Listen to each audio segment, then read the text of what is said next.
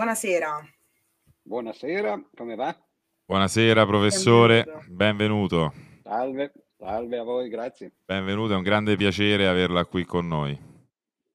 È meglio sempre dirle prima queste cose. eh, se, io l'avrei detto anche dopo. Eh, non si sa, vedremo. No, no, pe- penso di sì, penso di sì. Ok. Allora, tra poco arriverà anche il professor Boldrin, quindi intanto uh-huh. lo aspettiamo. Io se vuole, se vuole intanto le, le faccio una domandina Ma così diamoci pure del tu, no? Ti diamo del tu? Benissimo. Ma certo. Perfetto. Così possiamo essere più combattivi. no, io oggi sono in modalità proprio orato- eh, adoratore, ecco. Moderatore. adulatore, non mi veniva il Modera- mode- moderatore. Moderatore anche. Esatto. Allora, ci sono tanti ragazzi e ragazze che ci stanno seguendo e sono super contenti, insomma, di questo dibattito. Tra l'altro ho apprezzato tantissimo e hanno apprezzato un po' tutti il fatto che poi tu mi hai chiesto di, di allargare anche no, gli argomenti, visto che all'inizio si doveva parlare più di altre no, cose. Più che altro, più che altro perché eh, forse in questi momenti eh, andare a parlare di cose che sono un po' astratte e lontane magari anche dalla quotidianità eh, risulta bene interessante, però per me parliamo di che cosa volete naturalmente. Voi fate domande, io cerco di dare risposte e poi se... se allora, una, una domanda prima che arrivi... Una domanda prima che arrivi Boldrin, magari visto che c'è anche Francesca che è la nostra esperta di giurisprudenza, eh, te la faccio che non riguarda certo. Russia-Ucraina, però riguarda un'altra tematica che insomma abbiamo seguito e ci ha fatto anche un po' arrabbiare, che è quella dei referendum, professore. E, e, credo che sia uscita da poco anche diciamo, la, sentenza della Corte sì, Costituzionale. Oggi pomeriggio. Ecco. Quindi volevo sì, chiederti un parere su, sulla conferenza stampa di Amato, su come l'ha gestita il Presidente della Corte Costituzionale, se ti ha convinto e anche se secondo te la Chiesa ha avuto un, uh, un peso insomma, nelle decisioni, soprattutto su eutanasia e cannabis.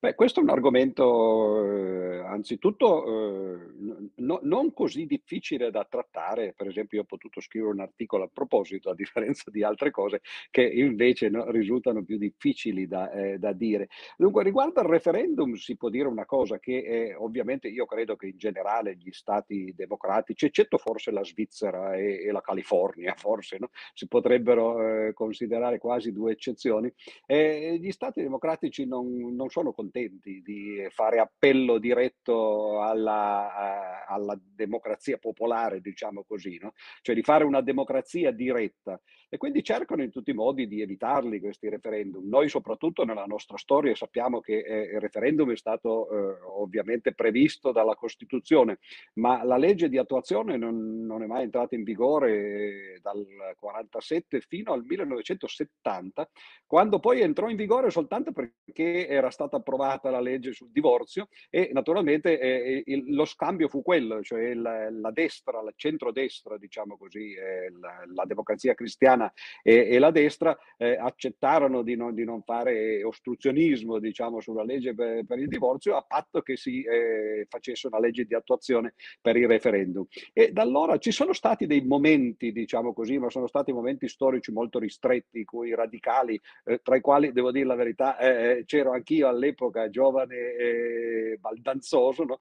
Eh, però poi si vede che anzitutto già la Costituzione stessa restringe in maniera abbastanza drastica drastica eh, l'uso del referendum non è possibile fare referendum propositivi, ad esempio, si possono fare soltanto referendum abrogativi di leggi già esistenti, con tutti i pasticci che poi ne derivano, in particolare anche in questa volta, perché si possono soltanto cancellare cose che già ci sono e per cambiarle in qualche direzione bisogna fare dei, spesso dei, dei, dei salti mortali, dei, eh, giochi eh, giuridici no? e così via. No? Quindi questo è, è, è, l'atteggiamento che c'è in generale. Poi non solo, la Costituzione, per esempio, eh, in impedisce di, eh, di porre a referendum eh, cose che, che, che, in parte sono quelle che di, direttamente coinvolgerebbero i, i, cittadini. Per esempio non si possono mettere a referendum eh, le, le, leggi sulle tasse, no? le leggi finanziarie, anche per ovvi motivi, perché altrimenti poi eh, eh, passerebbero con il 99% Tutte. l'abolizione delle tasse. No? Ma, esatto, ma soprattutto invece, questo sa un po' di impero zarista più che di eh, Stato moderno, non si possono mettere a referendum i, trattati con gli stati, trattati esteri, diciamo così, politica estera. In particolare e, questo in parte eh, richiama l'argomento nostro originario, eh, in particolare il, il, concordato non può essere messo eh, a referendum, non si può chiedere di abrogare il concordato no? Eh, unilateralmente, infatti la Costituzione, articolo 7, dice che si può cambiare ma soltanto in maniera bilaterale. Oddio, eh, io mi immagino che se lo Stato italiano abrogasse per esempio il concordato, cosa può fare il Vaticano? Può farci guerra? Cioè con le, con le guardie svizzere? Cioè, non credo che si potrebbe arrivare a questo. No? È, vero che, è vero che credo che dietro, dietro, al Vaticano ci sarebbe una sollevazione militare di molti stati, eh, molti più di quelli che adesso eh, aspettano a prendere le armi contro eh, la Russia no? e, e quindi il Papa probabilmente sarebbe difeso, d'altra parte è il rappresentante di un miliardo e 200 milioni, credo, no? di, eh, perlomeno formalmente, eh, di persone. Quindi c'è già questo atteggiamento nei confronti del referendum, che è un atteggiamento negativo, eh, fastidioso, eh, evitare di farlo. In più c'è questo eh, ircocervo, diciamo così, della Corte Costituzionale, che è un organo abbastanza strano. Anche qui, quando la Costituzione entrò in vigore per una decina d'anni, la Corte Costituzionale non, eh, non era attiva perché è, è, un organo assurdo, diciamoci la verità. Un terzo dei giudici della Corte Costituzionale viene eletto da gente che è stata eletta, cioè dai parlamentari. No? Eh, un terzo viene eletto da uno che è stato eletto dalla gente che è stata eletta, no? cioè dal Presidente della Repubblica. E un terzo invece viene eletto da, dai giudici eh, all'interno all'interno delle loro organizzazioni, e, e cioè è, è, un organo che, che, non è assolutamente rappresentativo di, di, di, di, nessuno dei cittadini, è rappresentativo di certi poteri. Detto questo, poi la Corte Costituzionale dovrebbe in realtà soltanto interessarsi di, ciò che dice il suo nome, cioè di vedere se le leggi ah, che, che sono approvate sono in accordo con la Costituzione. Il fatto di arrogarsi, eh, naturalmente non è che se lo arroga da solo, è, è l'intero sistema che, che, che eh, permette di fare queste cose, di dire se i referendum sono ammissibili oppure no, per motivi che non hanno nulla a che vedere con la Costituzione, bensì per esempio come in questo caso il voto legislativo che ne rimarrebbe D'altra parte, cioè, eh, voglio dire, se la, se, se la, popolazione, i cittadini, l'elettorato decidesse appunto di lasciare un voto legislativo, quello sarebbe il volere dell'elettorato, ma il volere dell'elettorato nelle democrazie indirette eh, non, eh, non, è direttamente esprimibile. Quindi io credo che ci sia appunto no, un... Eh, poi d'altra parte Amato è stato, è stato, molto chiaro, ha definito in, eh, in, anticipo quello che si sarebbe fatto, cioè cercare il pelo nell'uovo. Lui diceva noi non dobbiamo farlo, ma eh, sapeva già che si sarebbe fatto. Il legame con la Chiesa, come chiedevi tu, è, è abbastanza evidente, prima di tutto perché non credo ci sia mai stato, per esempio, un, uh, un presidente del Consiglio che, che, non sia lai, che non, che non sia uh, stato credente. No? Eh, poi magari sì, uno poteva anche definirsi credente adulto, no?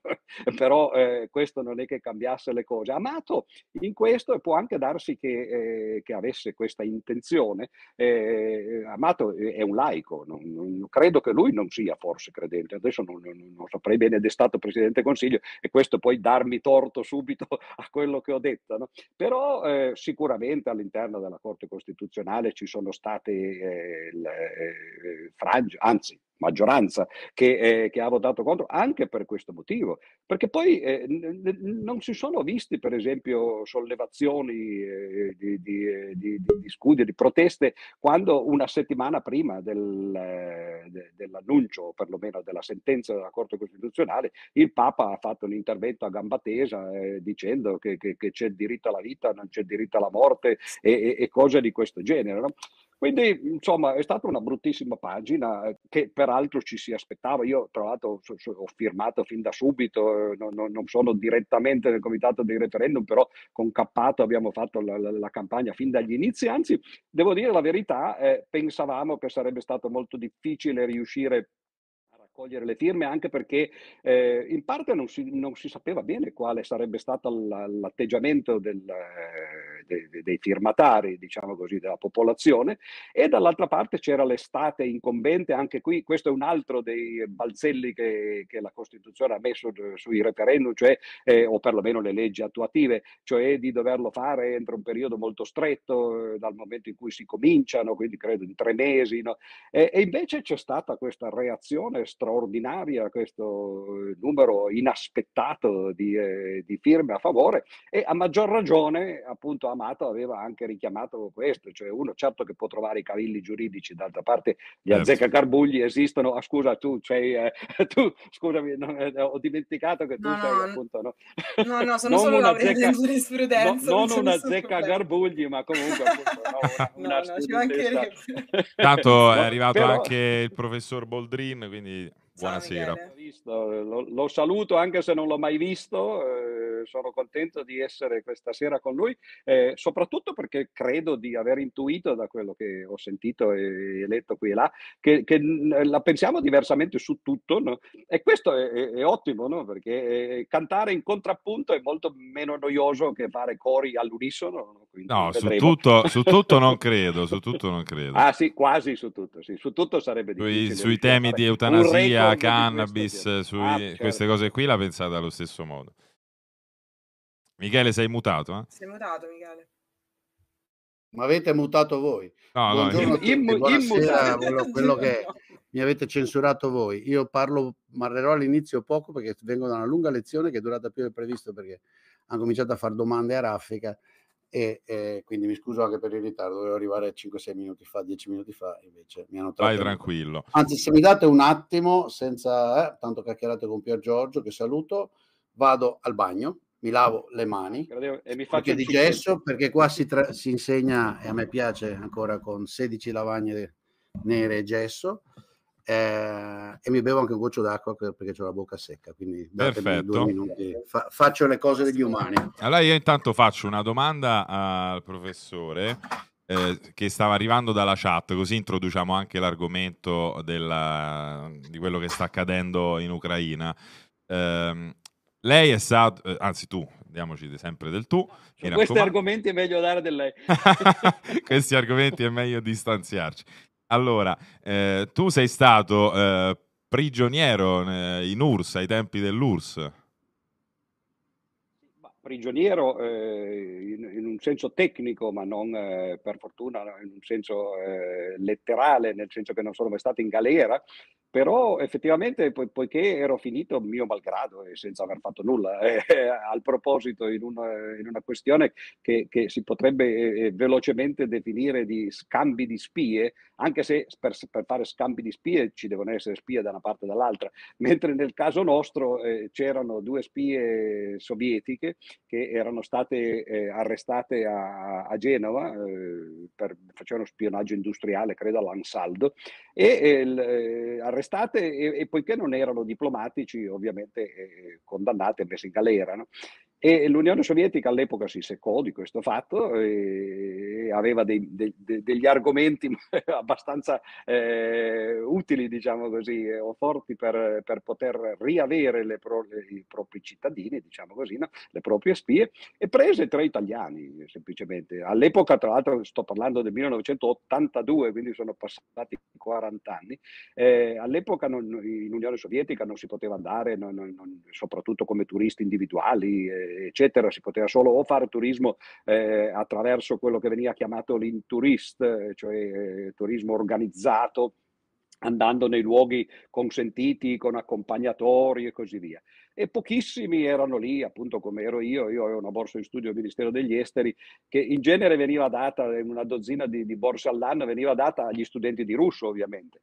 E io l'avevo presa per, così come eccezione, diciamo, perché eh, stavo facendo degli studi su, su, su, un argomento che negli Stati Uniti e in Unione Sovietica veniva studiato in due maniere diverse, con accenti diversi, no? quindi ero andato lì per, per studiare quello. Ero, ero, un giovane professore universitario, un giovane assistente.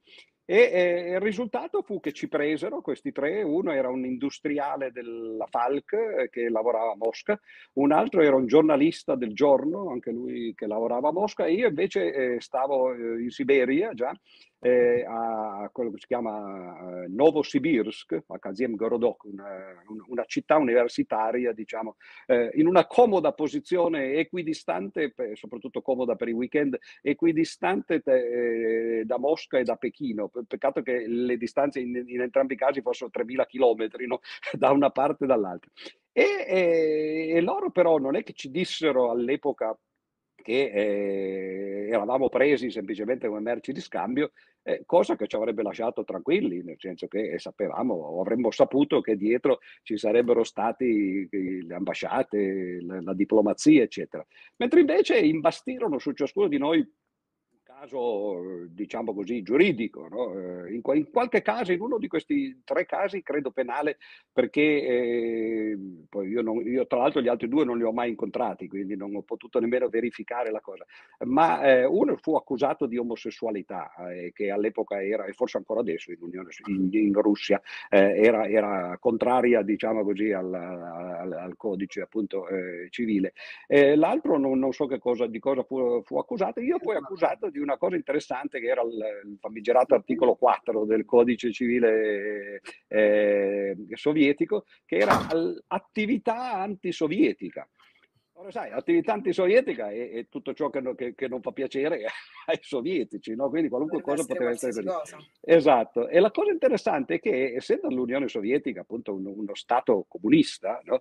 eh, considerava eh, i reati contro lo Stato molto più gravi di quelli contro l'individuo.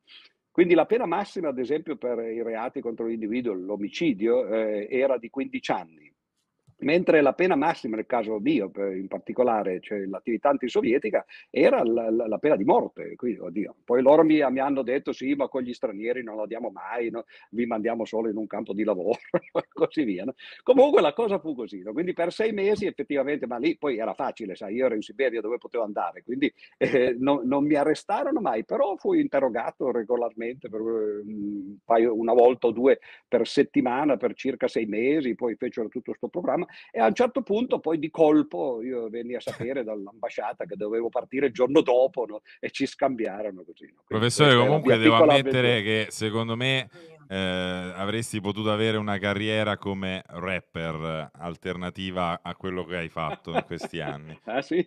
sì, sì, eh, extra beat incredibile, la chat era super, super carica. Sì. Non so se si è capito qualcosa di quello che ho sì, detto. Sì, sì. No, ma penso che potremmo stare qui ad ascoltarti per ore, veramente. Però devo dire comunque... Allora, però, però dobbiamo... Ah, ecco, adesso si inserisce okay. Michele, visto che credo no, che Michele abbia letto... Che allegramente distruggendo Kiev. Ah, Michele, ah, ecco, cosa? Che stanno distruggendo Beh, Kiev. Stanno adesso? applicando come previsto mm-hmm. l'approccio Cecenia all'Ucraina. Ah, ecco. Ah, ecco. Ok, Suppongo allora questo è uno degli argomenti su cui Pier Giorgio e io lui ritiene che abbiamo opinioni diverse. Quali sarebbero sì, le opinioni diverse? Ora, ora, cominci- ora comincerei. Io intanto mi sembra una, che, l'approccio ce, che, l'approccio ceceno alla, all'Ungheria sia apprezzabile? Beh no, io non, naturalmente non faccio eh, questioni di tecnica militare, ci mancherebbe altro, no? però ah. eh, eh, io direi, la mia posizione la, la definirei eh, eh, con, con modestamente, no? eh, l'analogo di quella che era eh, quella di, di Sciascia e, e, di Moravia ai tempi del terrorismo, quando loro... Eh, né con lo Stato né con le BR. Esatto, no? E in questo caso io sarei...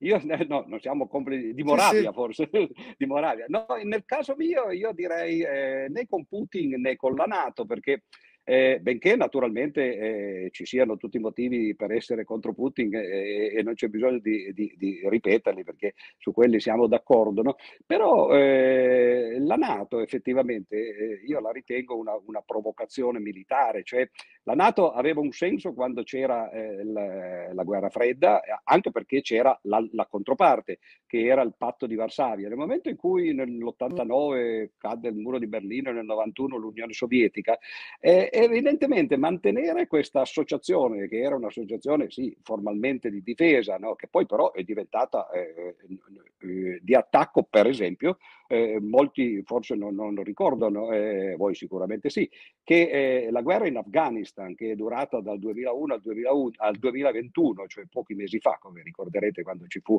la caduta di Kabul, quella era una guerra eh, sotto l'egida della Nato.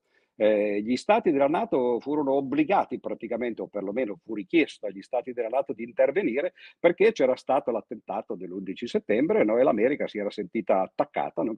Ora, eh, eh, quindi avere effettivamente, no, dal, io eh, mi metto nel, da, dal punto di vista del, eh, de, della teoria dei giochi, no? uno deve cercare di capire quali sono le posizioni eh, dei, dei, contendenti no? e riesco a capire benissimo che, che Putin possa immaginare che eh, finché la Nato se ne stava all'epoca di là del, de, de, degli stati del patto di Varsavia insomma, no? poteva andare bene e c'erano appunto questi cuscinetti che separavano, diciamo così, le frontiere. Quando eh, la Nato dovesse arrivare a essere eh, nell'Ucraina, quindi a diretto contatto con le, con le frontiere eh, eh, russe, in questo caso, si, eh, si, si creerebbe la, la stessa situazione che si creò 60 anni fa a Cuba quando Cuba eh, giustamente aveva come, come l'Ucraina la, la, la, il diritto eh, di, di, di, diventare indipendente, ma eh, nello scacchiere mondiale non aveva eh, il, il, diritto, diciamo così, no, di mettere dei, dei missili atomici eh, sul, sul, territorio. No? Professore, ti, effetti... stoppo, ti, stoppo, solo un secondo perché volevo certo, far anzi, salutare no, Francesca perché, e poi faccio parlare sì, anche Michele. Francesca che deve andare, quindi non voleva interrompervi.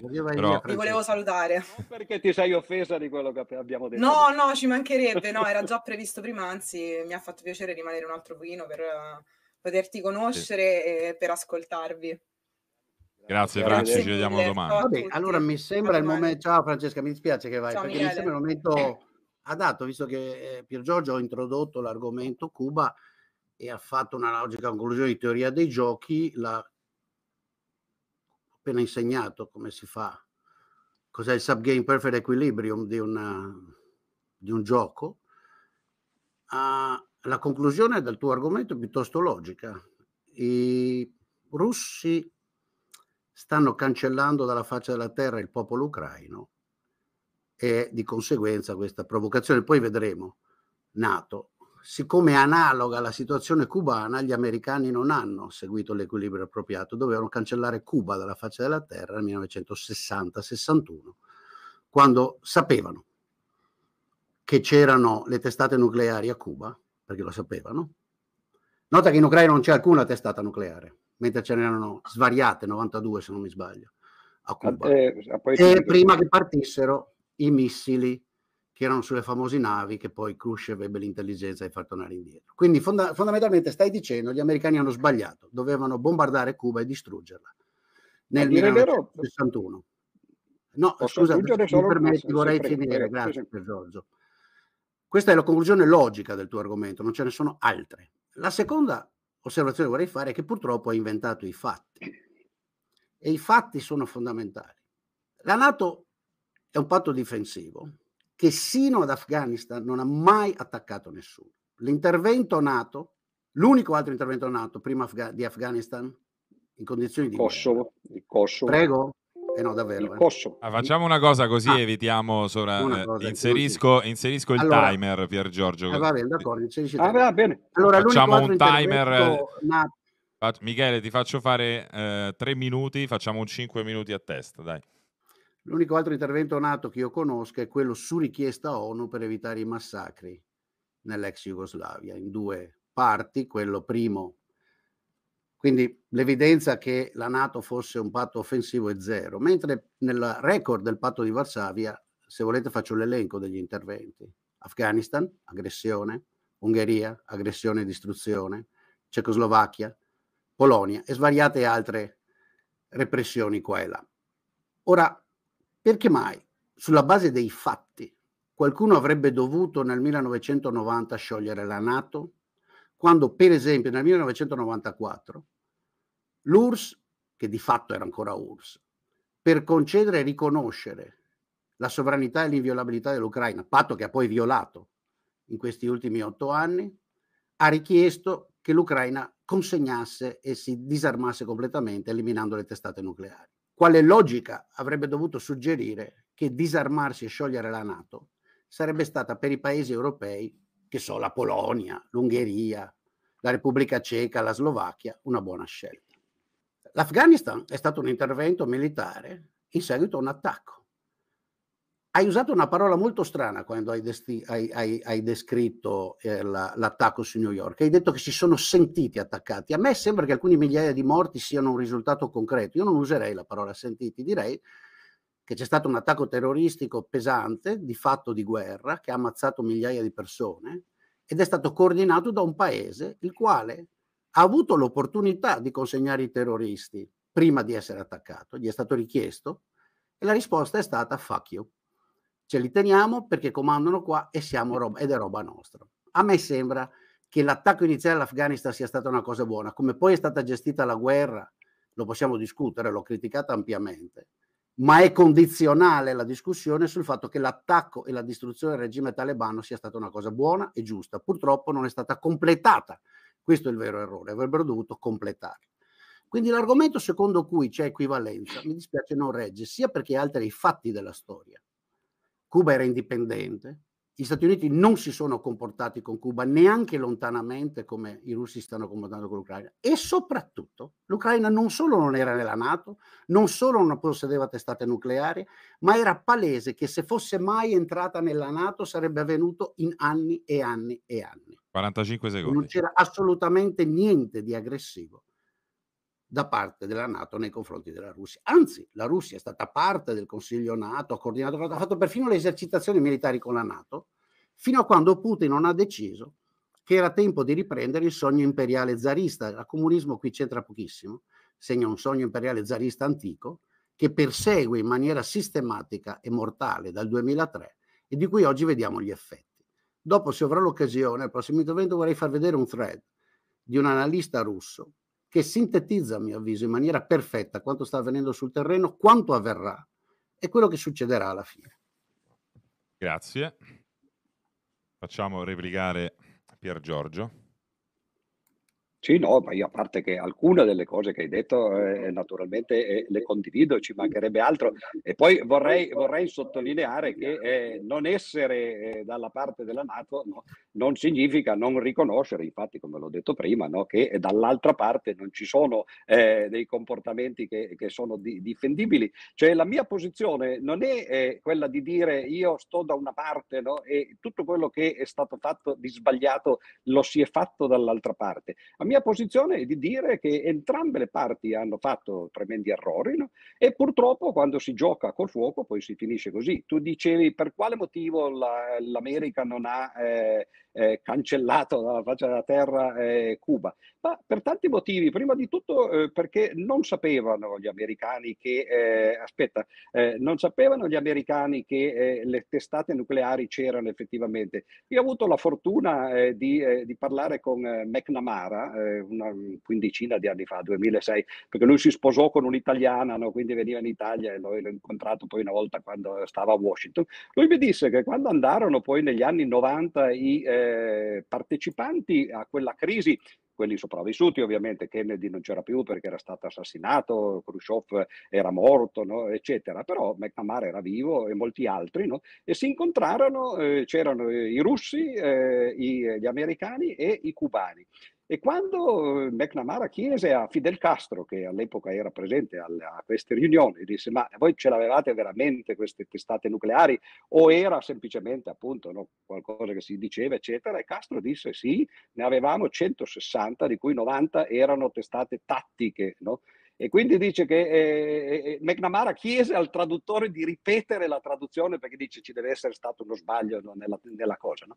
E effettivamente le testate c'erano, ma gli americani lo seppero poi soltanto in seguito. E poi tra l'altro si giocava per l'appunto una partita molto, molto dura, perché se c'erano, come poi effettivamente si, si scoprì che c'erano, queste testate nucleari, che cosa si sarebbe fatto? Erano testate tattiche. Nel momento in cui ci fosse stata l'invasione, tu dici non c'è stata l'invasione perché? Perché eh, il 27 ottobre, credo che fosse, eh, eh, Khrushchev si ritirò, si, si, si decise di, di, di, di, accettare il compromesso e dice altrimenti no, eh, si, ci sarebbe stata l'invasione il giorno dopo, il 28 ottobre, e nel momento dell'invasione Cuba e i russi avrebbero usato le testate nucleari, e gli americani anche, ci sarebbe stata la guerra atomica. No? Quindi secondo me la crisi di Cuba no, deve essere considerata ed è molto interessante da questo punto di vista, anche perché eh, in fondo sia Khrushchev che, che Kennedy, tutti e due in maniera differente, accettarono un compromesso.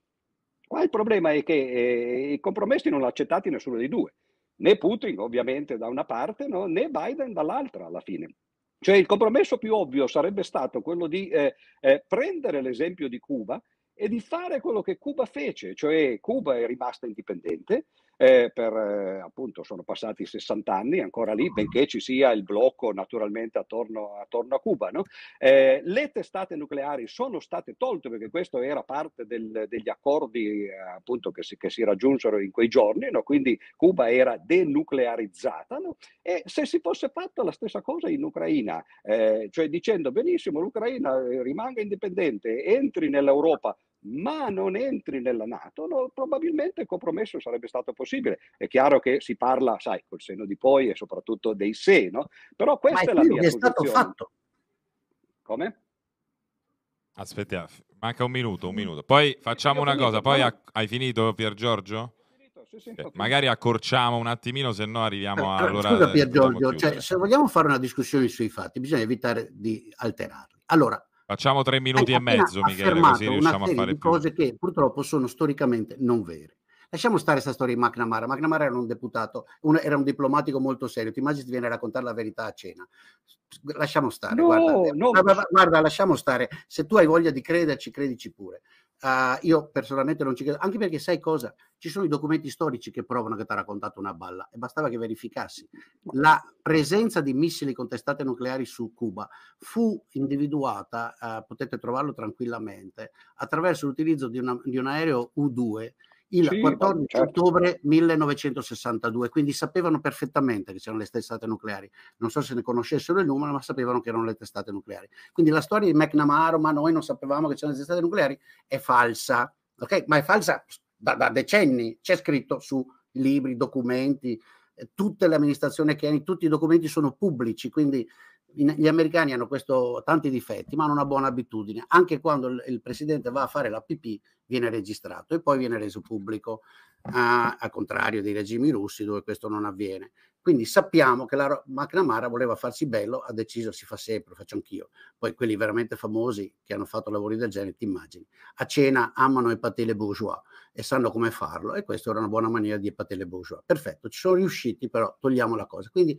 i missili c'erano ma soprattutto io ti ho fatto un altro ragionamento. Ti ho detto che secondo la tua logica, te lo ripeto, non è da chiedersi perché gli americani non hanno bombardato Cuba non l'hanno rasa al suolo. Secondo la tua logica è da dire che hanno sbagliato a non raderla al suolo perché tu ritieni giustificato che sia la risposta, hai detto, hai parlato tu di teoria dei giochi, sia la risposta di equilibrio, quella che sta avvenendo oggi in Ucraina, di raderla al suolo. Ma c'è un altro elemento. Hai sostenuto che l'atteggiamento da prendere era quello adottato dall'Unione Sovietica, da Khrushchev e da Kennedy nella crisi del 62. Bene, allora sarebbe stato necessario non rifiutare, come è stato fatto ripetutamente da Budapest in avanti, l'adesione, l'entrata dell'Ucraina alla Nato, non posticiparla, non dirgli non siete nelle condizioni, sarebbe stato necessario farla entrare nella Nato, sarebbe stato necessario perché ripeto, Cuba era alleata militare dell'Unione Sovietica e lo è rimasta. Basi militari sovietiche sono rimaste a Cuba tutto il tempo. Aiuti militari ed economici sovietici a Cuba sono arrivati tutto il tempo. Questo è completamente diverso da ciò che sia la Nato che l'Unione Europea hanno fatto con l'Ucraina. Quindi il parallelo che continui a cercare di introdurre è completamente falso su base fattuale. I comportamenti sono diversi e gli Stati Uniti non hanno mai bombardato Cuba durante gli anni 60, 70, 80, 90, 100, 110 e 120, nonostante Cuba sia stata piena di apparati militari russi, alleata militare della Russia per tutto quel tempo. D'accordo? Ed infine, ed infine, non c'è alcuna testata nucleare in Ucraina. Ci hanno rinunciato loro stessi e non ci sarebbe mai stata. Quindi l'argomento che continui a spingere, da un lato implica che a tuo avviso gli americani avrebbero dovuto bombardare Cuba e cancellarla dalla faccia della terra, e dall'altro istituisce un paragone fattualmente insostenibile perché i fatti sono completamente diversi. Rimane un'unica soluzione. Il regime russo evidentemente è qualcosa di profondamente diverso da quello americano per errori che abbiano fatto gli americani. 10 secondi. E chi vuole stare né con i russi né con gli ucraini, sta con i russi e sta con i massacratori. Esattamente come chi stava né con lo Stato né con le biere. Sì, sì, le bourgeois, il rit. Noi no, gli ammazzati no. Grazie Michele. Tanto eh, prima di dare la parola a Pier Giorgio c'è una breaking news di che non è una bellissima notizia, anzi, ovvero che quattro cacciarussi avrebbero violato lo spazio aereo svedese. Comunque, tre minuti e mezzo Pier Giorgio per rispondere a Michele. No, Michele naturalmente ha esposto le sue opinioni, lui dice che sono fatti, ma in realtà eh, sono semplicemente opinioni. Io comunque assolutamente non, eh, non, mi riconosco nella descrizione che ha fatto delle, delle cose che ho detto. No? Cioè il fatto di essere equidistanti e di non accettare le posizioni di nessuno dei due contendenti non significa affatto essere dalla parte di uno perché l'altro ha deciso che così è cioè perché altrimenti da questo punto di vista, no, se fosse invece di Boldrin, eh, che, che, sta ovviamente no, dalla parte dell'Occidente, se ci fosse un russo di fronte a me direbbe la stessa cosa, no, uguale a contraria, dice se non stai eh, direttamente con Putin, allora no, eh, stai con gli americani. Mentre invece la posizione di equidistanza e eh, soprattutto de, eh, tentativo di cercare di capire quali sono le motivazioni di entrambe le parti, mi sembra che sia eh, la premessa necessaria per, eh, in, in, anzitutto per qualunque azione diplomatica, perché certo che fino a quando ciascuno di noi dicesse noi abbiamo la ragione, voi avete torto, no, e, e allora è ovvio che questo è, è il modo migliore per, eh, per arrivare allo scontro eh, militare. Mentre invece per cercare di ottenere un, eh, diciamo così, un compromesso politico e militare, e il compromesso si fa per l'appunto così, no? di capire che io voglio certe cose, tu ne vuoi un'altra, io penso che tu abbia torto e tu pensi che io abbia torto, no? naturalmente, ciascuno di noi pensa di avere ragione, e, e però evidentemente non è possibile che tutti no, abbiano ragione e che tutti abbiano torto e quindi effettivamente bisogna trovarsi a metà, a, a metà strada. Ora, eh, io di Cuba no, non sto a discutere, tra l'altro solo come inciso, non è che McNamara ha detto a me queste cose una sera a cena, io le vengo a dire dopo 15 anni che è morto, ha scritto un libro su questa cosa, ha fatto un documento eh, in cui ha criticato le, le posizioni degli Stati Uniti, eh, oggi si sa, per esempio, per rimanere appunto sul fatto che gli Stati Uniti sono eh, sempre chiari nelle loro azioni, non dicono mai bugie, che la guerra in Vietnam è stata eh, formalmente dichiarata per un incidente, che è il famoso incidente del Golfo del Tonchino, che oggi sappiamo non è mai avvenuto. Cioè quella era semplicemente no, una scusa fasulla, no, un pretesto inventato per fare una guerra che poi tra l'altro si fece dove? Nel Vietnam. Ora, il problema è questo, no? che eh, io per esempio, tra l'altro ho insegnato per 18 anni negli Stati Uniti, quindi non è che mi posso dichiarare eh, sovietico solo perché sono stato due anni nell'Unione Sovietica. Ho visto forse però questa esperienza di essere stato da tutte e due le parti, diciamo così, dei blocchi,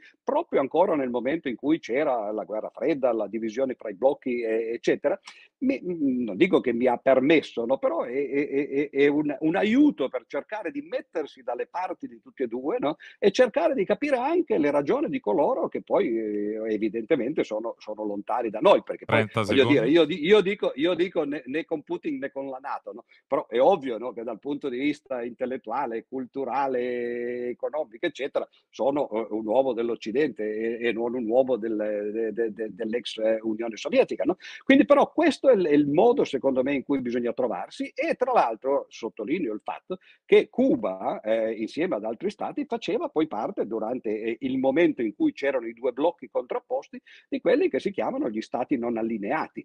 Per me sarebbe bene che tutti gli stati fossero non allineati, in particolare io vorrei non essere allineato con nessuno dei due blocchi, compreso gli Stati Uniti. No? Però appunto no, questa è secondo me la posizione che avrebbe dovuto prendere l'Ucraina e sarebbe stata forse molto eh, più, eh, eh, diciamo più accettabile ai russi e probabilmente non avrebbe portato a queste, a queste disastrose conseguenze no? che adesso purtroppo l'Ucraina paga sulla, sulla, sua pelle tra l'altro. No?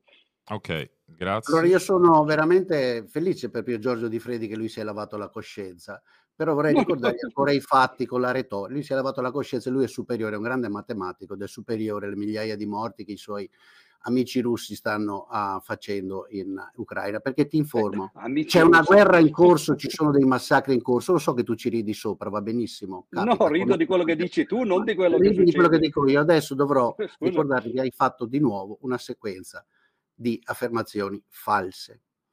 Allora, Cuba e i cosiddetti stati indipendenti erano stati indipendenti in maniera molto diversa. Cuba lo era con i militari russi e le basi russe così come lo era l'Egitto di Nasser. I cosiddetti stati indipendenti erano una bella invenzione di propaganda russa per avere degli alleati che non si chiamavano alleati, lontani dai confini, perché la regola russa era molto semplice, la regola di dominio. Sì, sì, sì, sì, sì. Come? Stai negando che ci fossero basi russe, militari russi, aiuti militari russi a Cuba? Lo stai negando? Posso dire soltanto, scusami, il maggior no, paese non allineato era l'India. No? C'erano o cosa c'entra agli alleati? Cosa, cosa c'entra?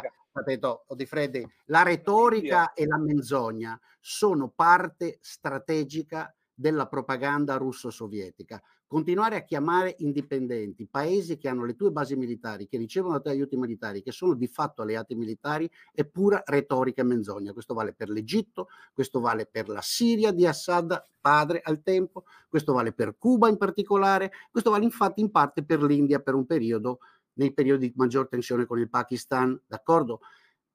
Questo primo punto. Il secondo punto, il secondo punto è che la via diplomatica è stata tentata, per cui anche qui racconti delle bugie. La via diplomatica è stata tentata e offerta ai russi in tutti questi mesi. Non c'era alcuna testata nucleare in Ucraina, ripeto. Il continuo equivalenza è falsa, è basata su fatti falsi. Non si può discutere di ciò che accade inventandoselo. Ciò che è accaduto è che la via diplomatica è stata offerta a Putin da tutti. Il povero Sarkozy si è fatto pure prendere per il culo pur di tentare la via diplomatica. Si è fatto mentire in faccia, si è fatto umiliare facendoci fare gli esami sedendosi a una trattativa a 30 metri di distanza perché il gerarca criminale ha paura di essere assassinato da chiunque, anche dai suoi amici, tant'è che fa le riunioni tenendoli a 30 metri di distanza per terrore che lo tocchino. Quindi evitiamo di inventare fatti. Se tu vuoi assumere una posizione tipica da intellettuale borghese facendo finta di essere di sopra delle parti quando vi sono i massacri, va benissimo e ci puoi ridere sopra, io capisco ci ridiate, va benissimo, è una cosa che avete fatto tutta la vita e tutta la storia, poi sono gli altri a morire sul campo. Il punto è che tutti i fatti che stai adducendo a giustificazione della supposta equidistanza sono falsi ed è l'unica cosa che conta. I fatti falsi. Tutto il resto segue logicamente. E tirare fuori il Vietnam in questa circostanza è prova del desiderio di costruire una retorica che non esiste, perché la guerra, ti informo, non è fra Stati Uniti e Russia, è fra Russia e Ucraina, perché la Russia ha invaso l'Ucraina.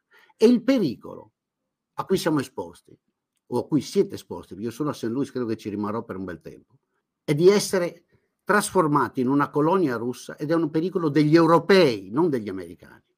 Sì, lo so, tu ridi, c'hai gli amici a Mosca, a te non interessa. Ad alcuni altri, polacchi, eh, ucraini massacrati, perché... moldavi, bulgari, romeni, cechi, slovacchi, ungheresi, jugoslavi anche a questo punto, ex jugoslavi, interessa. E forse ad alcuni italiani che hanno a cuore la democrazia, la libertà e la vita degli umani. È molto semplice, è molto semplice, è tutto così.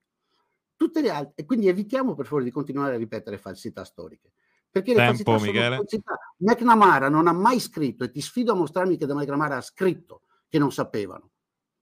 Perché c'è scritto sui documenti, basta andare alla John, uh, John Fitzgerald Kennedy Library e ci sono i documenti, l'ho appena fatto. Ma eh, tempo, Quindi, Michele? Puoi continuare a sorridere, ma davvero. Io, se i fatti non ti interessano, allora, io, un attimino, scusate un attimo, vorrei, vorrei, chiedere a Pier Giorgio e a Michele, eh, dopo che Pier Giorgio avrà risposto, se vuole rispondere, eh, di tornare però ai fatti attuali, cioè perché vorrei capire quali sono, eh, secondo voi, le alternative, in questo caso magari alle sanzioni, cioè come si dovrebbe muovere la Nato e l'Unione Europea per eh, per aiutare l'Ucraina. L'Ucraina è un paese che sparirà dalla faccia della terra assieme a alcuni milioni di suoi abitanti. Volevo capire anche la tua posizione per Giorgio su questo tema. Questa è cioè, la mia posizione. Quindi Ma, parlare eh, anche sai, di quello eh, di adesso. Parlare di, di, quello che succederà sarà molto difficile. Certo, la guerra è scoppiata da pochi giorni no? e, e, non sappiamo a che punto ci sarà il momento di rottura da una parte e dall'altra, no? cioè fino a che punto eh, gli Stati Uniti e, eh, e l'Unione Europea decideranno di non intervenire eh, militarmente eh, oppure fino a che punto eh, Putin eh, deciderà di aver raggiunto i suoi obiettivi no? e quindi si fermerà magari senza eh, eh, ricevere diciamo così, una, un attacco militare. Mi sembra che da quello che si veda l'Europa sia più propensa a cercare di, anche perché poi sai ormai le guerre militari sono in parte anche semplicemente un retaggio del, del passato, no? cioè per, si sa benissimo che ci sono altri mezzi oggi di combattere vincere le guerre, in particolare quello informatico, ma soprattutto quello economico. No? Il fatto, per esempio, eh, ci sono russi in Italia no? eh, e che eh, eh sappiamo, no? l'abbiamo letto sui giornali, che eh, vengono direttamente colpiti, del, eh, cioè, per esempio le carte di credito dei cittadini russi non sono più valide, si va in banca o, o, si cerca di pagare e le carte sono bloccate, i voli sono chiusi, quindi non si può più tornare indietro e così via. Questo è un modo molto efficace in, una, in un mondo globale globalizzato e eh, ovviamente interconnesso no, di, eh, di, intervenire. Bisogna vedere quanto l'Europa, per esempio, eh, valuterà eh, il fatto di, eh, di, per esempio, di, non avere più le forniture di gas eh, russo. No? E, e, e, fino a che punto noi vogliamo effettivamente fare quello che eh, qualche commentatore scrive sui giornali no? eh, in maniera un po' predicatoria, no? cioè impariamo a vivere con meno energia, facciamo la conversione, con, e, la conversione energetica come se questa poi si potesse fare da un giorno all'altro. Tu saresti d'accordo per un uh, investimento sul, sul nucleare a lungo, cioè a lungo termine? Io credo che anzitutto io sarei d'accordo su due cose, eh, una solo per concludere brevemente quello che stavo dicendo, eh, secondo me eh, sarebbe ora, ma questo lo dico da, da tanto tempo, che eh, l'Europa invece di continuare ad affidare la propria difesa tutto sommato agli Stati Uniti e quindi appunto rimanere dentro la Nato e far quasi identificare il, il, la, la, comunità europea, l'Unione Europea con eh, il patto militare appunto della Nato, dovrebbe svincolarsi dagli Stati Uniti cosa che tra l'altro stava in parte avvenendo sotto la presidenza Trump, perché Trump aveva una posizione che era contraria a quella di, eh, di Biden, ma poi magari qui Michele ci può dire meglio, visto che, eh, che, che lui sta eh, appunto negli Stati Uniti, no? quindi segue meglio queste cose. No? Io eh, personalmente ritengo che l'Europa ormai dovrebbe smetterla di, eh, di, di, di avere l'atteggiamento infantile di colui che ricorre ai genitori, no? diciamo così, per, eh, per farsi vendicare le offese che vengono fatte a lei, dovrebbe prendere su se stessa anzitutto eh, l'idea che non siamo soltanto un mercato, no? cioè dovremmo essere effettivamente una federazione di stati come lo sono appunto per esempio gli Stati Uniti no? e, e, e, e, tanti altri, no? Brasile per esempio, anche se eh, magari non, non, non, non, si vede la cosa. E quindi in particolare avere una politica estera indipendente, avere un esercito indipendente, cioè dovremmo noi difenderci. Allora in questo caso sarebbe, eh, sarebbe molto diverso, perché è chiaro che Putin non potrebbe evitare di avere dall'altra parte una federazione europea no? che esiste semplicemente. Il problema è che, che, piaccia a Boldrin o no, è che nel momento in cui, è vero naturalmente che non ci sono testate nucleari in Ucraina, no? ed è quello che Putin ha cercato di evitare che ci fosse, ma nel momento in cui si entra nella Nato ci sono le basi della Nato, noi stessi abbiamo testate nucleari, ce l'ha la Germania, abbiamo decine di migliaia di truppe americane in Italia, ne abbiamo decine di migliaia, ne hanno in Germania, no? Quindi nel momento in cui si entra grazie nella a Dio, Nato, cioè, grazie a Dio. Grazie a Dio, ma questa è un'altra questione. No, quello no, è, no, è la questione, grazie a Dio. No, quello è un Scusami. giudizio di valore, io sto parlando dei fatti. E allora nel dire ah, nel momento in cui la, l'Ucraina entrasse nella Nato no, non c'è nessun peri- pericolo. No, nel momento in cui entra ovviamente ci sarebbero state basi americane con testate nucleari ed è questo che a Putin dava fastidio. Se uno non lo capisce, allora poi può fare dei discorsi retorici no? e di dire noi abbiamo ragione, Putin c'ha i baffi, sembra Hitler, eccetera, ma non è questo. Invece è un simpaticone amico eh, tuo. No, Noi volevo solo, prima di dire, scusa, Michele, no, posso dire solo, un attimo, un attimo, un attimo, un attimo. Michele, prima di ridarti la parola, Michele, scusa, Michele, scusa, un attimo, Michele, perché Pier Giorgio, no, Pier Giorgio non mi ha risposto Non mi hai risposto alla domanda sull'energia nucleare, mi interessava un tuo parere velocissimo, Prima poi di parola a rispondere voglio dire questo, scusami, io sono qui, eh, non sono abituato a questi toni che sta usando Michele, no? a questo fatto di, che, di, di, di, far coincidere i fatti con le sue opinioni no? e soprattutto vorrei essere trattato nello stesso modo che io ti tratto. Io non ti insulto, non, eh, non ti tolgo la parola, naturalmente no. non, non avrei da farlo, ti chiederei soltanto di farlo anche tu, no? anche perché io non sono assolutamente preoccupato del fatto che tu alzi la voce no? che, che insulti o che venga a dire McNamara mi dice queste cose no? perché siamo i radi. Cioè, siamo, usiamo, usiamo, quello che almeno fra intellettuali... Ma scusa un momento, cosa ti posso fare se ci sono centinaia di documenti che provano che la roba che, che tu hai raccontato, che McNamara ti avrebbe raccontato, abbiamo due racconti, contraddicono i documenti scritti? Fare, cosa ci vogliamo fare? Una prova? Io, io faccio 20 metri nella mia biblioteca, vado di là, prendo il libro di McNamara che è pubblicato e ti leggo il pezzo che, che ti ho detto adesso. Cioè, non mi venire a dire che queste cose non ci no, sono e me le sono inventate allora, io. Dai, uh, sui toni, cioè, sui toni sono, d'accordo, nel senso teniamo dei toni educati, siamo allora, persone civili, è un bellissimo... Posso dire però una cosa, scusatemi, la mia trasmissione no, no, ancora... Michele, per favore, un attimo, soltanto una cosa. cosa. No, Pier Giorgio, scusami un attimo, cioè, scusatemi, ragazzi, signori, per favore, Pier Giorgio. come un amico dei russi. Cioè, questo no, no, ma nessuno lo sta dicendo. A mio avviso lo sei. Posso parlare un no, secondo? Allora, mia... Se no mi disattivo la voce e chiudiamo tutto. Posso? Se tu dici a tuo avviso mi va benissimo, queste sono le tue opinioni, ma non lo puoi esporre. Come? Eh, adesso vi disattivo entrambi. Allora, siccome adesso vi ho disattivato la voce, ora ascoltate un attimo me. Grazie, scusatemi se ho ricorso a questo mezzo fantastico della rete. Però vorrei che i toni si abbassassero un attimino perché siete due personaggi fantastici. Il pubblico, che è tantissimo, sono felicissimi. Ci sono una marea di ragazzi. Diamo il buon esempio, insomma, discutiamo in modo civile. Ognuno ha le sue opinioni e chi porta i dati, secondo me, ha sempre ragione. Io lo dico, insomma, in questo caso. Quindi, viva i dati, viva le statistiche, viva la scienza. Però rimaniamo calmi, con rispetto, perché insomma siete persone con grandi curriculum e, eh, ed entrambi insomma avete grandi qualità e quindi fatecele vedere, insomma, fatele vedere ai ragazzi che ci stanno seguendo, non fate vedere il peggio di voi, ecco. Posso? Io non vedo nessun insulto, io faccio una deduzione logica dagli argomenti e politica. Allora di Freddi non piace. Allora, ogni volta che parlo, per esempio, io sono uno che non fa l'offesa. Pier Giorgio, da quando ha aperto bocca mi ride in faccia. Allora, quelli come voi, perdono. Non è mica un insulto. Eh, certo, c'è chi lo ritiene un'offesa, vi sono ah, culture, ah, la allora, mia, scusa, in cui vedermi ridere in fa- e anche la tua, Pier Giorgio, anche la tua, perché sono italiano anch'io. Nella cultura italiana, quando il tuo interlocutore parla e tu gli ridi in faccia, lo stai prendendo in giro, ti stai beffando di lui, lo sai meglio di me. No, e tu mi hai riso in faccia, fammi parlare per cortesia, da quando ho iniziato a parlare. Quindi, per quanto riguarda le offese, occhio, perché io non ti ho offeso, ho fatto una deduzione logica e la ripeto esattamente come ai tempi dello Stato LBR. Vedo che non riesce a trattenere il sorriso.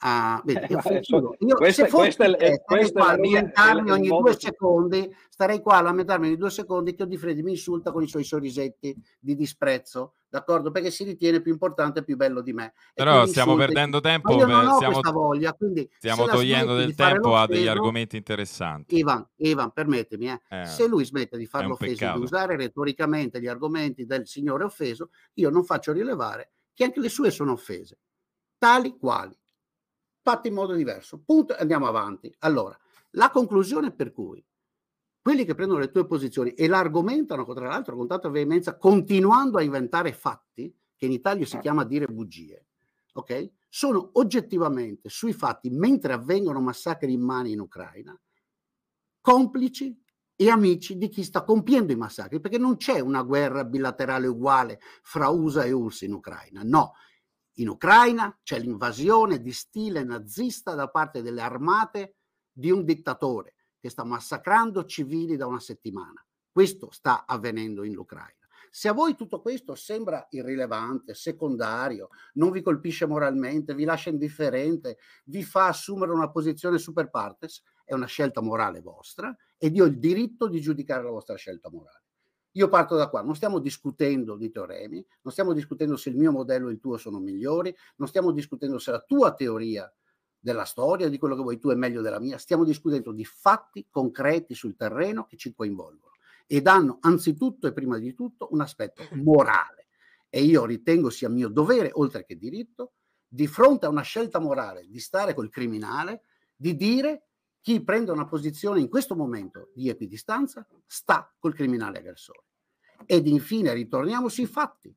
O tutti i documenti della biblioteca del Presidente sono falsi o gli Stati Uniti conoscevano della presenza di testate nucleari a Cuba. C'è scritto che il Presidente decide di tenere segreta questa conoscenza e di entrare nel confronto diplomatico con Khrushchev.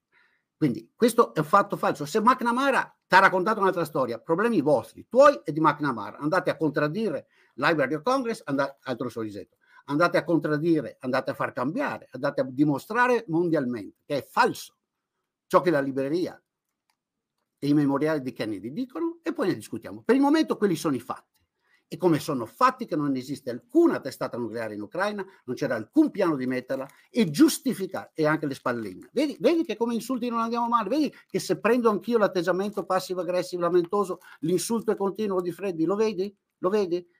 A me mi frega poco, sai, io non mi sento offeso, capisco solo il, perso- il tipo di discussione che ho davanti.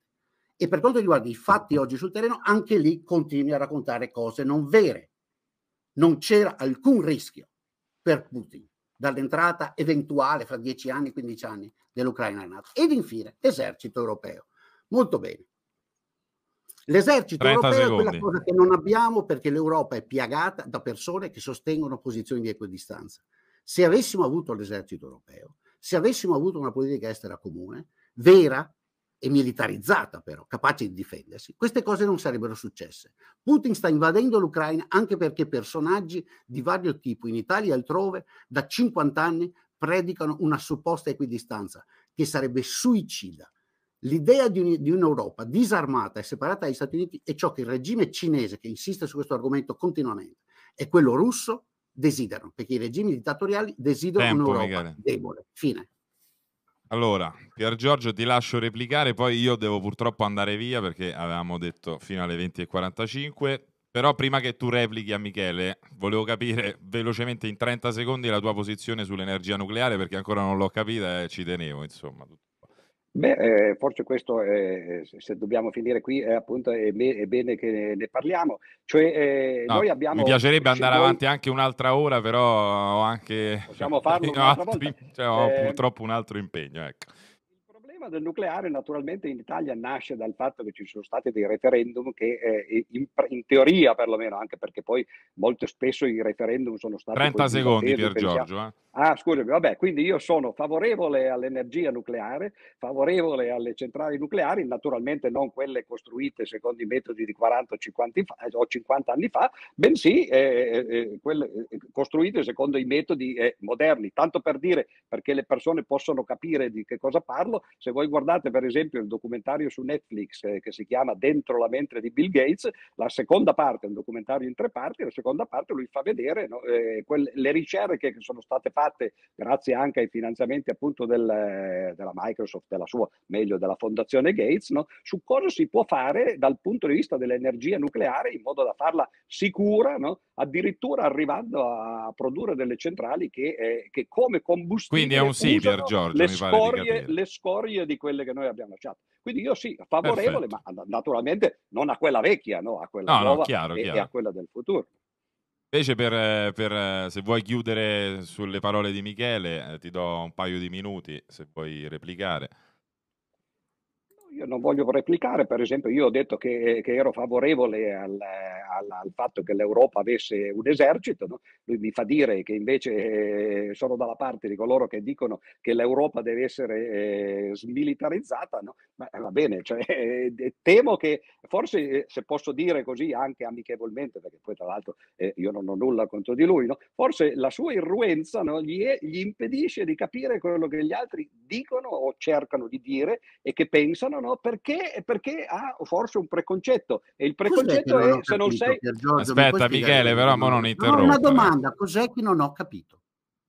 hai capito che le posizioni di eh, condanna di entrambe le parti non sono posizioni di acquiescenza di entrambe le parti, sono cose completamente fermo opposte. Fermo un attimo, cosa vuol dire essere contrario? Chi condanni dall'altra dico, parte? Quando io dico né con Putin né con la Nato, significa che non sto né con uno né con l'altro e tu da quello deduci che sto soltanto con Putin. Questo tu, tu dici è logica. Corso, lascia scusa, che ti dica, io sono un professore di logica, lascia che ti dica che da, quando uno ti dice non sto né con Putin né con, né, né con la Nato, tu non puoi dedurre che sto con Putin perché tu stai con la Nato. Questa è la questione. No, guarda, è molto cioè, semplice, molto semplice. Io sono anch'io un professore e insegno anch'io logica il problema è, no. è, ex absurdum sequitur quod libet, tu lo sai.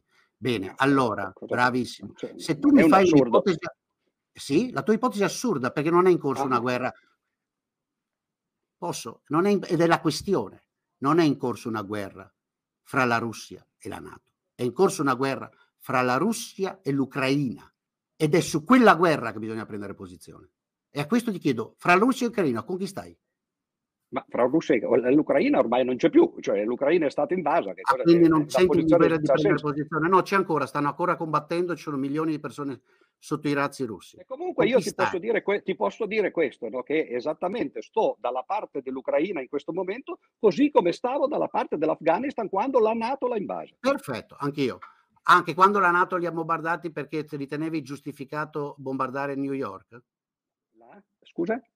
Cioè tu ritieni che un paese deva farsi bombardare il Pentagono, la Casa Bianca perché ci hanno tentato e Ma due scusami, adesso non, non ti voglio persone senza reagire? Non ti voglio insegnare la storia, ma l'attacco di New York è stato fatto da 19 arabi sauditi e l'Afghanistan è una cosa diversa.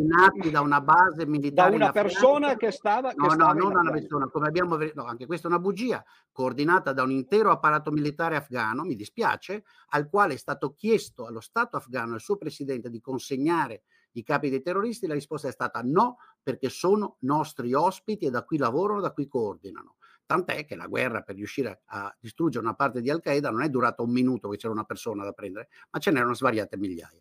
Quindi ritorniamo a bomba. Nella guerra oggi in corso fra Ucraina, che ti ricordo esiste a 44,5 milioni di abitanti e sta venendo distrutta dalla Russia, tu con chi stai? Dalla parte della pace, è proprio per questo che no, no, c'è una guerra in corso. Tu da che parte stai?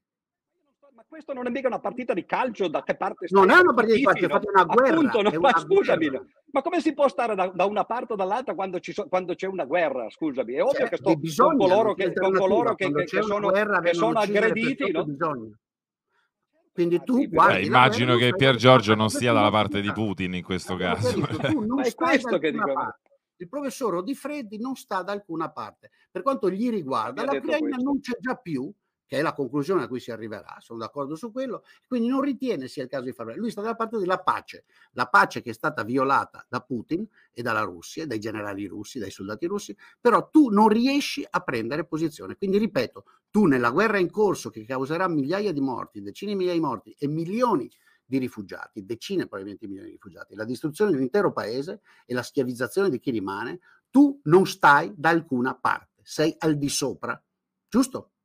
Ho capito bene. Perché siamo so, partiti, no, non, non, hai capito, capito bene, non hai capito nulla. Allora, spiegami, spiegami, spiegami, eh? e, e, spero, e spero cortesemente un minuto, facciamo parlare un minuto Pier Giorgio e poi io devo andare no, e chiudo ma, tutto. Ma intanto è inutile perché ho capito. Perché è inutile? Fatto una domanda. Pier io, non, no, io, io, voglio concludere soltanto questo nostro incontro. Eh, ero stato messo d'altra parte, infatti hai visto che non ho mai perso la calma, no? ero stato messo in guardia. No? Ho capito benissimo no, che a te quello che interessa è fare il tuo pistolotto, fare la propaganda per le tue idee, qualunque cosa quell'altro dica che non si adatti a quello che dici tu, no? naturalmente tu la rivolti come ti pare, no? parli di, per esempio io, Giorgio, stai esempio, offendendo, io, stai offendendo esempio, che tu fai pistolotti retorici conditi da bugie. Quando vedi, io ho parlato degli stati, per esempio, sono quando molto più calmo di te, come vedi. Molto più calmo in realtà. Molto più tranquillo. Quando...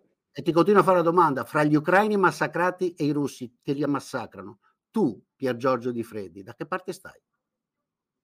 Un'altra domanda prima. Ti ho detto, tu mi dici quando è che, ti, che, hai rivoltato le cose che ho detto. Quando io, per esempio, ho parlato degli stati non allineati e tu hai cominciato a parlare degli stati indipendenti. Cioè, è, no, confondere assolutamente le, le, le, questioni basilari. Cosa c'entra? Tutti gli stati erano indipendenti, hai parlato dell'Egitto, l'Egitto mica era uno stato non allineato, gli stati certo non allineati erano l'India, certo era, era, era, Sukarno, era l'Indonesia no? e così via. No? E, e comunque Stiamo un po' divagando. Io ho capito come sei fatto tu, mi va bene, no? appunto. Allora, io Sarei andato avanti anche un'altra ora, però purtroppo no, no, devo io No, io no, onestamente.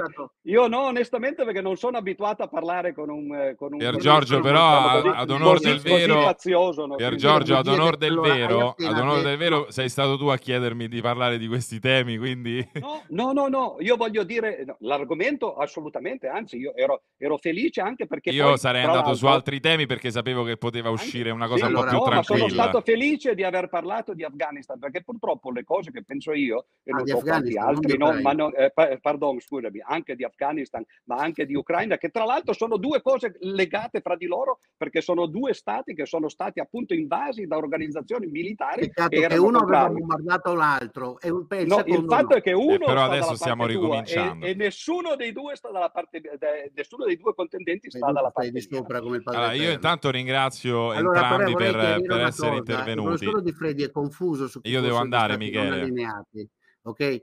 Il fatto che abbia erroneamente detto indipendenti vicino allineati non cambia il fatto che l'Egitto era membro d'onore dei paesi non allineati, tant'è che fu un'idea di Nasser. Ah, finché c'era Nasser, un'idea certo. di Nasser dipende a che punto. Gandhi. Quindi ti invito a documentarti prima di dire continuamente bugie, anche quella è una bugia. Hai attribuito a me un errore, mentre l'errore è tuo esattamente come è tuo l'errore sulla non conoscenza questa, allora, pura... se volete ci rivedremo in un altro appuntamento se, vo- se vorrete non, credo con Boldrin. Okay. comunque sicuramente se vuole tornare a me fa volete. piacere Pier Giorgio molto volentieri molto volentieri. Evidentemente Odifreddi come molti altri è abituato a sentirsi dare ragione no non sono abituato a parlare in questo modo e non mi interessa parlare ma certo che non sei abituato a parlare in questo modo perché come tutti i personaggi di un certo tipo sei abituato a non avere contraddittorio. Quindi tu racconti delle bugie, tu racconti delle bugie e nessuno ha il diritto Ma di dirti che sono bugie. Sono bugie di freddo. Hai raccontato un pisto- hai fatto un pistolotto filo russo basato sulle bugie. Va bene, hai ragione. Lo so. Va bene, detto questo io ringrazio Redditi sia Pier Giorgio sia Michele, una buona serata ad entrambi, grazie mille per essere stati qui, mi dispiace insomma che buona siamo serata. andati un po' oltre. Arrivederci, ciao, buona serata Ciao Michele, grazie. Ciao Pier Giorgio, grazie mille per, per essere intervenuti entrambi.